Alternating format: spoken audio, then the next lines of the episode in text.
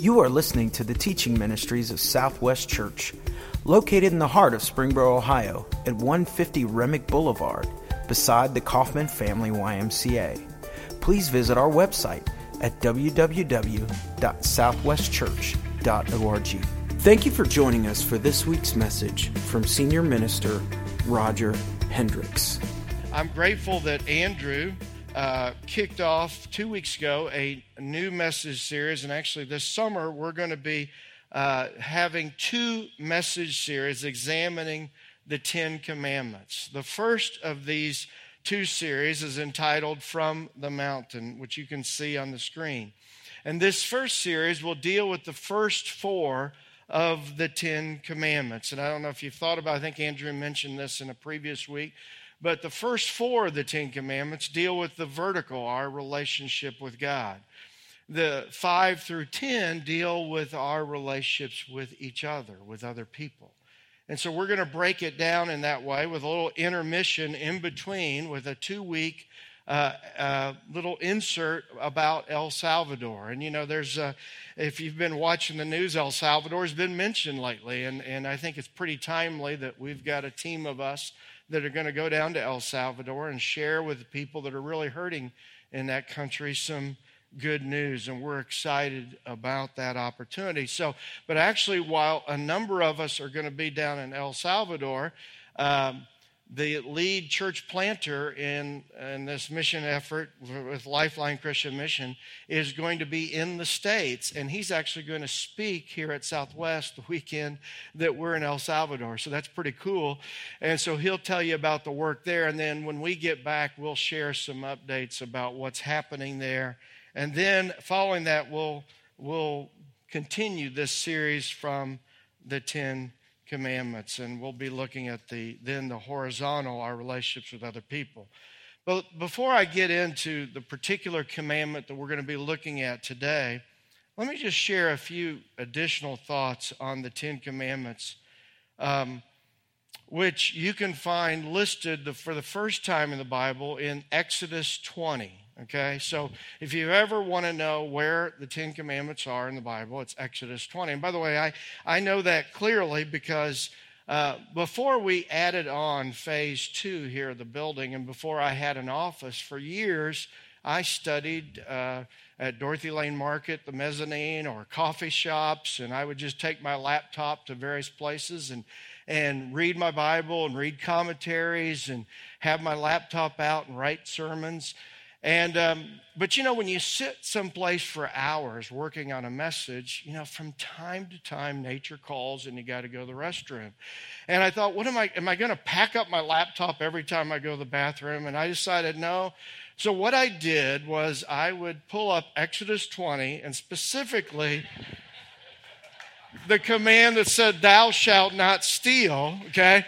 And I would have that blown up in big font on my screen on my laptop when I went to the bathroom. And I thought, you know, they, someone still might steal my laptop, but they're going to have to deal with God on the way out the door, okay?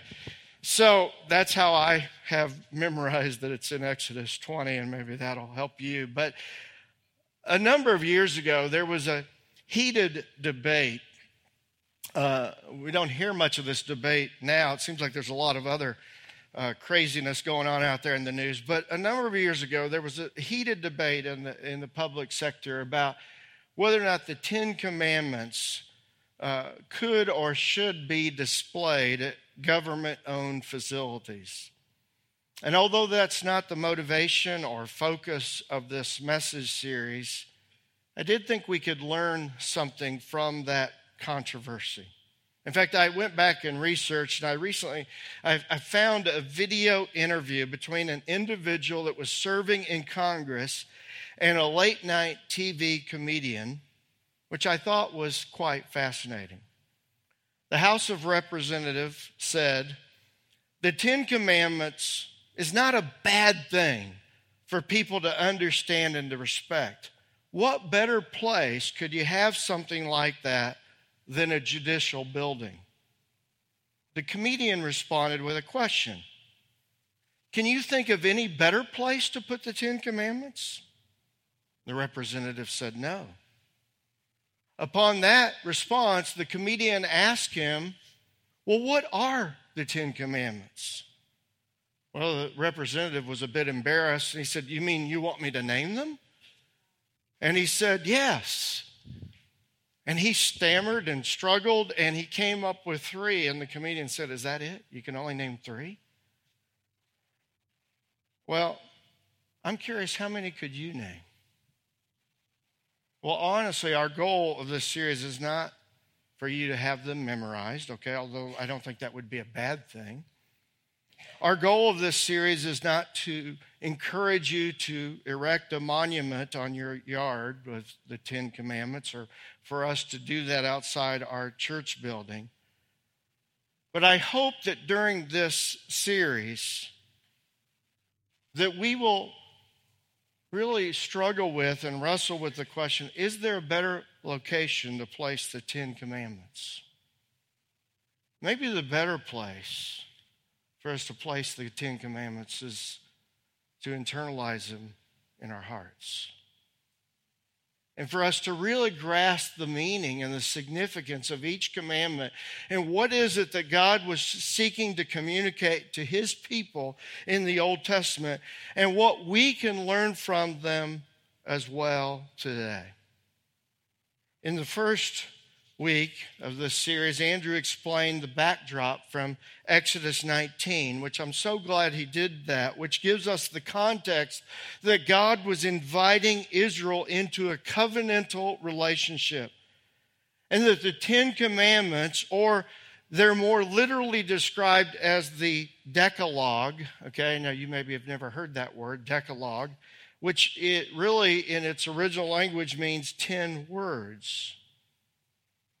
Now, this was actually a gift from God, inviting the people of Israel, as, as Andrew pointed out, into a marriage covenantal relationship with you, as, if you will, with God.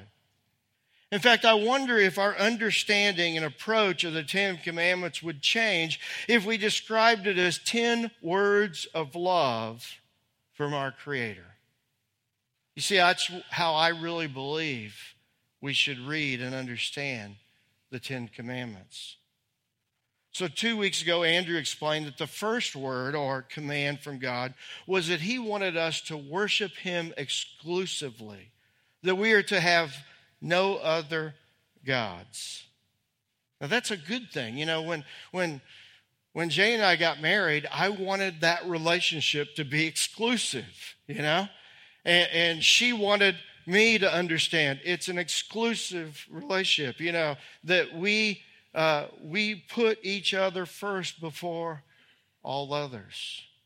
That's what God's inviting us into a relationship where we put Him first and foremost in our hearts and lives. The second word of the Ten Commandments just the, that we described as small gods, to not allow idols to pop up into our lives that would steal our heart from God. Today we'll focus on the third word or command from God, which is to call us to honor and revere God and His name. In Exodus 20, verse 7, in the New Living Translation, this is how it reads You must not misuse the name of the Lord your God.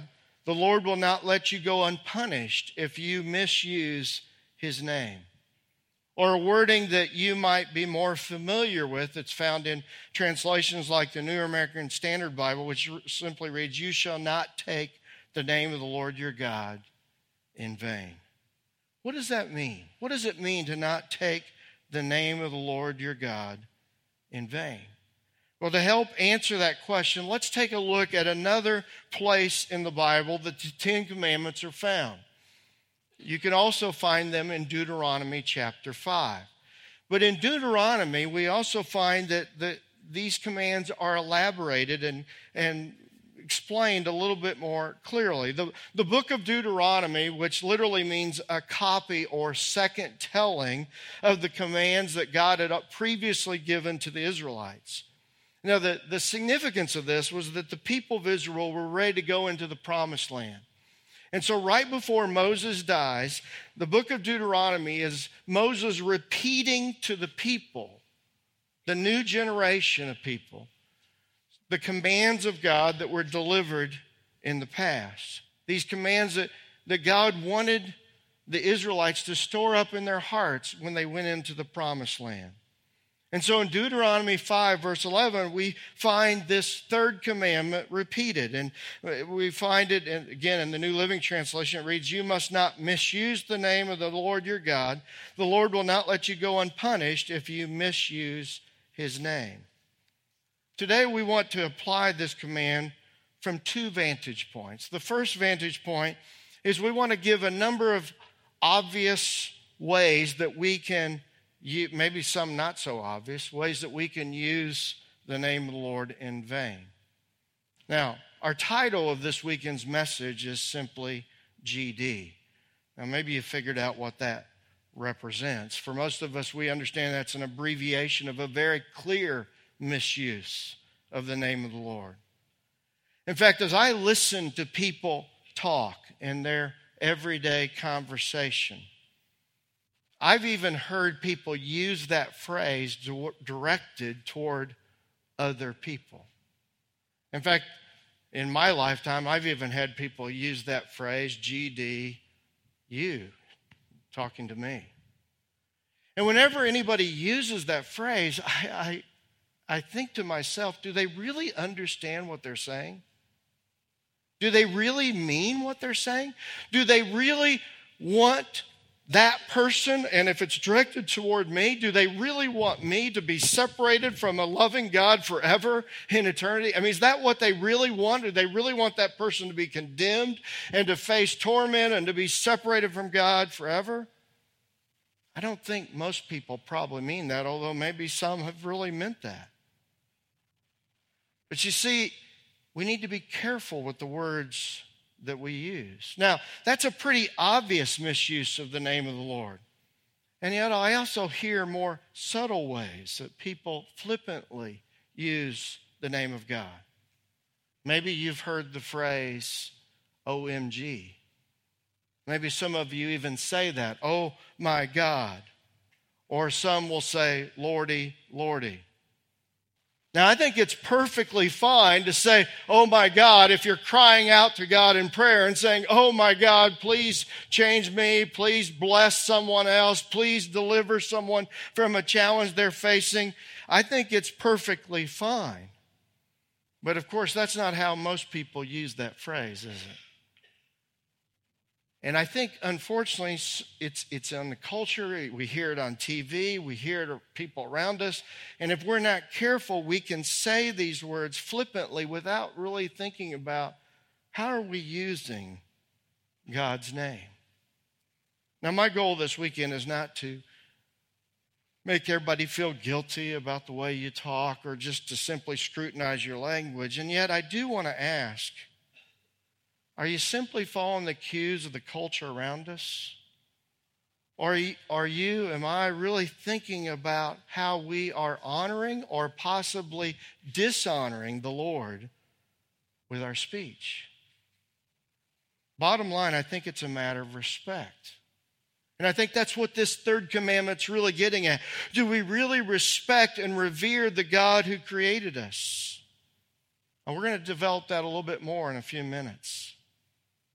And yet, I want to give a, a brief example of how I think that, that using the, the, the Lord's name in vain is really a matter, an issue of respect. And I, I want to give an illustration from my recent trip to Texas. You know, people ask me, How was your trip? Well, this is what I've been answering. My time in Texas was great.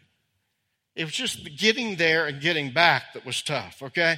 Um, I won't go into all the details about getting there. Let me just put it this way. My clothes got there a couple days after I did. Okay, so that was a that was the first part of the trip there. Okay, on on the way back. By the way, I don't want to mention the name of my airline that I traveled because I don't want to do anything dishonoring. But it was an American airline. Oh, um, maybe it slipped out. But um, anyways, on the way back, uh, Abilene, where Abilene Christian University is a, a small town, and and uh, there was only one uh, carrier that flew in. There's only a couple flights out. Well, my flight out of Abilene was delayed by two hours uh, for mechanical failure. I think it's a bad sign when you see the plane you're supposed to get on be towed away. Okay, I think that's a bad sign. Well, needless to say, when we're waiting two hours for our flight, most of us were getting a connection flight in Dallas. And as you can imagine, most of us started realizing we were going to miss our connection flight. And so the whole terminal was full of people on their phones trying to figure out the other flights they could take. There was a long line at the, at the desk. Uh, by the way, I would never want to work for an airline, okay? That, that desk area where you receive complaints. And there was a long line of people waiting to talk to see if we could get flights changed. The lady behind me was crying hysterically. The lady in front of me, uh, well, I would say that she talked like a sailor, but I found out later she's with more has an experience with the Air Force. But anyways, uh, um, she cussed out the, the lady at the terminal. Of course, I know I'm going to speak this weekend on don't use the Lord's name in vain. I'm thinking I'm getting good sermon material here, okay? And so she's she's cussing up a storm and using every word you can imagine. And and I'm next in line, and she says next, and I went, I just want to let you know I don't envy your job at all. That was my first words to her. Well, as things worked out, that lady that gave the person at the front desk a cussing out, she ended up being a nurse from Cincinnati. I hope she's not listening to this. But, anyways, uh, and we found out that we had this similar uh, travel schedule. And so, uh, so it so ended up that we were both put up, and, and along with another individual on that flight, at Motel 6 in Dallas near the airport that night. And so we took the shuttle from the uh, airport to the motel, and then we took the shuttle 4:50 the next morning back to the airport. And um, well, we're standing out waiting for the shuttle. There's a, a gentleman, myself, and this lady, and she's still cussing. Okay, it's been a couple, three hours. She's not calmed down yet. And uh, then there came that awkward moment as we're chit chatting out waiting for the shuttle. And she said, So, what do you do in Dayton? I said, Well, I'm a minister with a church. Oh, I have a friend that's a minister, you know. Okay, we spent another hour together waiting for the shuttle, getting the shuttle to the airport. Got up the next morning. We took the shuttle back. I spent probably two more hours. I never heard her say another cuss word again. Why? I didn't really want to play the pastor card. I didn't pull out Exodus 20, verse 7. I didn't preach at her. I think, I think maybe, just maybe, Maybe because she had a friend that was a minister, there was some respect there. And she realized that her language wasn't very respectful. And it wasn't very God honoring. And you see, there was this miraculous change. You see, the question for each of us is not simply how do we speak when we're around each other, in church settings or on Sunday morning. The question is how do we speak Monday through Saturday? How do we speak and how do we talk when we're at work, when we're at school, when we're at the ball game or at the field or at the gym, or when we're at the complaint line at the airport? You see, as followers of Jesus, our faith in God should be reflected by the way we act and the way we speak. The New Testament writer James said this in James 3 With the tongues we praise our Lord and Father, and with it we curse human beings who have been made in God's likeness. Out of the same mouth come praise and cursing. My brothers and sisters, this should not be. Can both fresh water and salt water flow from the same spring? You see, how does your speech through the week either honor God or dishonor God? Can you praise God in these wonderful praise songs we sing on Sunday morning and then speak in a totally irreverent way the rest of the week? James says that shouldn't be. You shouldn't have praise and cursing coming from the same lips. Jesus addressed our speech and the way that we use or misuse the name of the Lord from another angle in the Sermon on the Mount. In fact, when you examine the teachings of Jesus, it's really fascinating to find out how often he quoted from Deuteronomy, how often he quoted from the commands of God. And I believe that what Jesus is doing in the Sermon on the Mount and so many of his other teachings is he's taking these commands of God from the Old Testament and he's teaching us to internalize them in our hearts and in our daily lives. Regarding our speech, Jesus said this in Matthew 5. But I say, do not make any vows. Do not say by heaven because heaven is God's throne. And do not say by the earth because the earth is his footstool. And do not say by Jerusalem for Jerusalem is the city of the great king. Do not even say by my head for you can't turn one hair white or black. Just say a simple yes, I will or no, I won't. Anything beyond this is from the evil one. We've all heard people say, I swear to God, I'm telling you the truth. Jesus says if you're a person of integrity, you don't need to ever do that. Simply your yes be yes or your no be no. In fact, I don't know about you, but when I'm talking to someone and they say to me, I swear to God, I'm telling you the truth, I'm thinking, well, is everything else you've told me up to this point not true? You see, Jesus says you should be a person of integrity. The people can count on your words.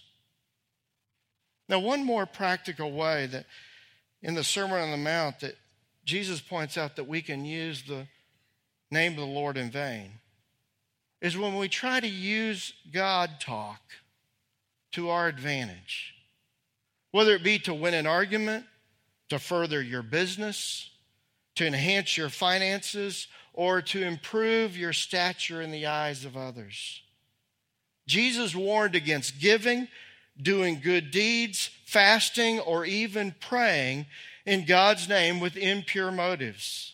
As he pointed out in the Sermon on the Mount, he said, And when you pray, do not be like the hypocrites, for they love to pray standing in the synagogues and on the street corners to be seen by others. Truly, I tell you, they have received their reward in full. Jesus said, These folks are praying in vain because they're doing it for selfish gain. They're doing it to receive praise from others. They're doing it in such a way to make themselves look better. And Jesus says, if that's the way you pray, you've already received your reward in full. So, the first application today of this third commandment or this third word found in Exodus 20 is to make sure that we aren't literally using the name of the Lord in vain. Or that we haven't fallen into the pattern of speech in such a way that dishonors God instead of honoring Him. In our second and final application of this weekend, we want to get at the idea of respect. What does it mean to really respect and revere the authority of, the, the name of God. And by the way, that's what the name, you know, when we, we baptize in the name of the Father and Son and the Holy Spirit, I don't think that's a formula. I think that's saying that we baptize because of the authority of the Father, Son, and the Holy Spirit. In the ancient world, when somebody was sent as a messenger in the name of the person who sent them, they were being sent with all the authority that that person has. And so you see, when we think about the name of the Lord, we're thinking about his authority. Are we honoring it? Well, as we pointed out earlier, Deuteronomy is the retelling of the commands or, words of God that were used earlier in Genesis, Exodus, Leviticus, and Numbers. And back to Deuteronomy 5, we read the initial response the people as they hear the retelling of the Ten Commandments by Moses. Listen to their response. In, in Deuteronomy 5, verse 22, it says, The Lord spoke these words to all of you assembled there at the foot of the mountain. He spoke with a loud voice from the heart of the fire, surrounded by clouds and deep darkness. This was all he said at that time, and he wrote his words on two stone tablets and gave them to me. But when you, Moses is talking to the people, but when you heard the voice from the heart of the darkness, while the mountain was blazing with fire, all your tribal leaders and elders came to me. They said, Look, the Lord our God has shown us his glory and greatness, and we have heard his voice from the heart of the fire. You know, this series is entitled From the Mountain. I don't know how you read Scripture, but when I read Scripture, I try to imagine what it would it have been like to have been back in those times. And I've tried to imagine what would it have been like to have been at the foot of the mountain, Mount Sinai, when Moses was up there receiving the Ten Commandments, when that mountain was surrounded with dark clouds and, and I wonder what would it have felt like then to have Moses come down the mountain, changed, transformed by God, and him deliver those teachings from God.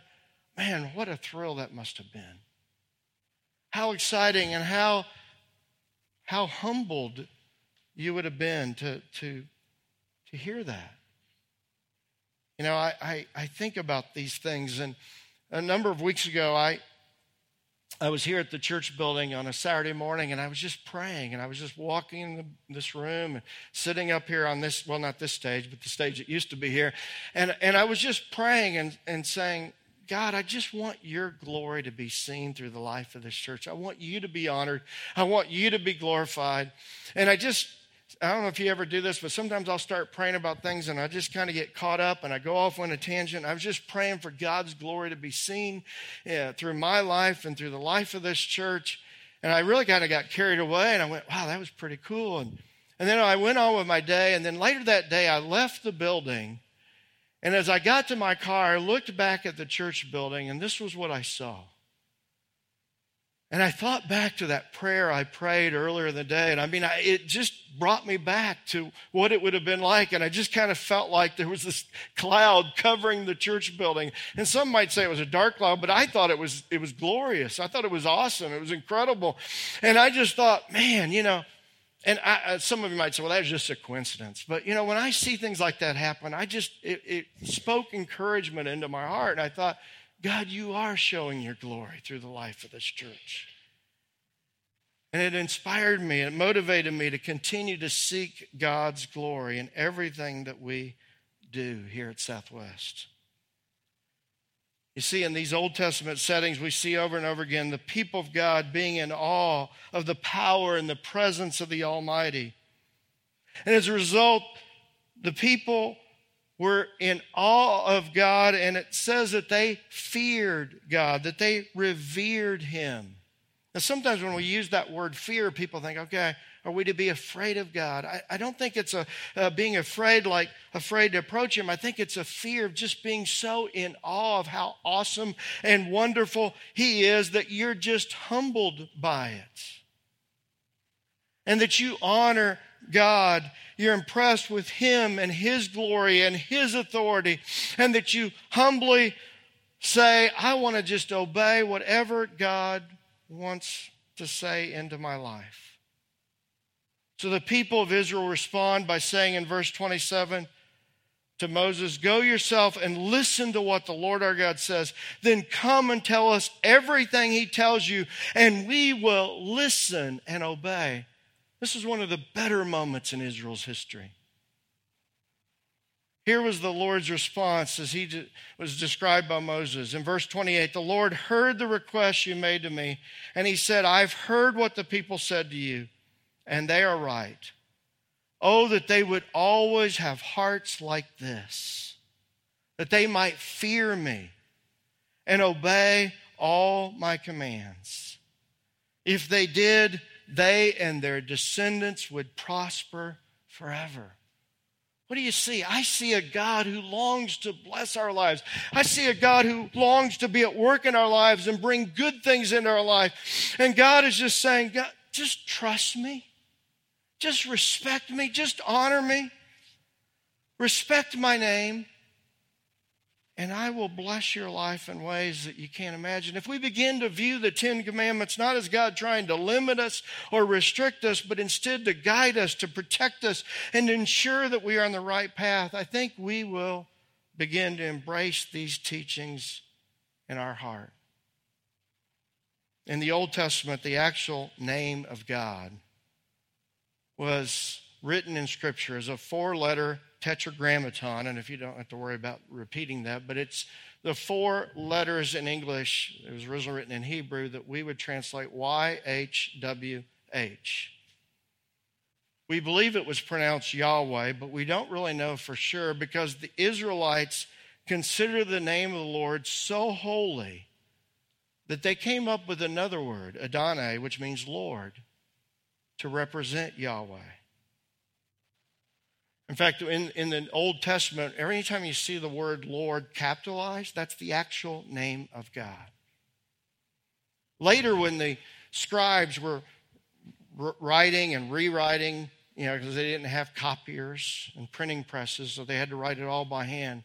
Whenever scribes would write the name of the Lord, Yahweh,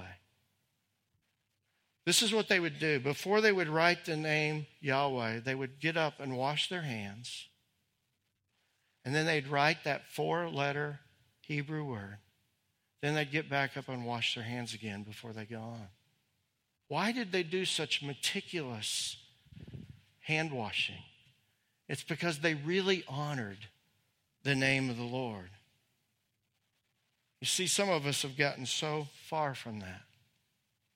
And we use God's name so flippantly. Let's make sure we get back to respect the, uh, to restore the respect, the honor, and the reverence that God and His name deserves. When we get to Deuteronomy 6, the, the, the reminder is for the people to impress upon the next generation how important it is to fear the Lord, to revere Him, to respect Him, to honor Him. Parents, this is the most important thing that we can do in our job as parents or grandparents is to pass on the next generation and to the next generation the importance of revering and honoring the Lord God Almighty. If I had a do over, I was able to go back to those early days when my kids were young, I would have impressed upon them so much more how awesome God is and how worthy He is of their worship and how they need to consider the Lord in the, their speech and their actions and their decisions. Because, you know, if they get that right, they're going to figure out the other important things of life.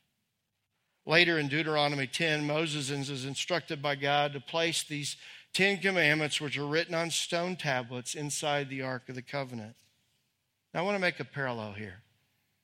The Ark of the Covenant was this specially designed, decorated box which contained a number of things, but one thing it contained was the Ten Commandments as a reminder of God's guidance for his people. Later, when the temple in Jerusalem was built, they were instructed to place the ark containing the Ten Commandments written in stone at the very heart of the temple in the most holy place. Why did God do all that? God did that to help remind the people of Israel of his love for them, of his invitation to them to a covenantal relationship where they would take his lead in their life. Now let's fast forward to now after the cross. Since followers of Jesus Christ are described as the temple of God's Spirit, let's make sure that we learn the focus of these commands internalized in our hearts. Again, I'm not about trying to encourage you to go put up a monument or a sign putting up the Ten Commandments, but I am asking you will you internalize them? Will you make sure that they are placed in your heart? Listen to how in Deuteronomy 10, how we see God's desire for the people of Israel as it was described in verses 12 and 13 of Deuteronomy 10. This will be our last passage. And now, Israel, what does the Lord your God ask of you? But to fear the Lord your God, to walk in obedience to him, to love him, to serve the Lord your God with all your heart and with all your soul, and observe the Lord's commands and decrees that I'm giving you today for your own good. We worship a good God who wants to guide us into a life of peace and hope and meaning. The question is do we revere him and respect him to follow his teachings? In the Old Testament, God used the reminder of the Ark of the Covenant in the temple to remind the people of Israel of his presence. On this side of the cross, we've been given the gift of the Lord's Supper to remind us of God's love and our call to a covenantal relationship. Now, here's the question Are we responding with humble, obedient hearts? During this time of observing the Lord's Supper, let's be thankful for God's direction in our life. Let's humbly acknowledge to God any way that we have used His name in vain. That we've used His name to honor ourselves instead of honoring Him. And help us during this time, let's make sure that we focus on all that God did so that we could have a covenant relationship with Him. He sent His Son. We take the bread, we're reminded of His body. We take the cup, we're reminded of His blood. That's how far God went to have a relationship with us. That's how far Jesus went. The question is, how are we responding to that love? Is it with humility? Or is it a heart that seeks to honor Him? Think about that. And let's make sure we don't do this in vain by examining our hearts. Let's pray together. Dear God, we thank you. We thank you for how your word is so powerful. We thank you for how you have a plan and how you worked the plan throughout history to call us into relationship with you. You did that with the people of Israel, and you do that with us through Jesus Christ. Help us during this time of communion to reflect on what great lengths you've gone to show us your love. Help us as we take the bread to remember his body, as we take the cup to remember his love and the sacrifice, even of shedding blood. And help us, as your word tells us to do, to examine our hearts. Father, have we been too full of ourselves? Have we been too impressed with our wisdom? Or have we humbly acknowledged your presence in our and your guidance from your word? Help us, Father, to honor you and your name and your authority, not just in this time of worship but in this week ahead. It's in Jesus' name that we honor and lift up that we pray.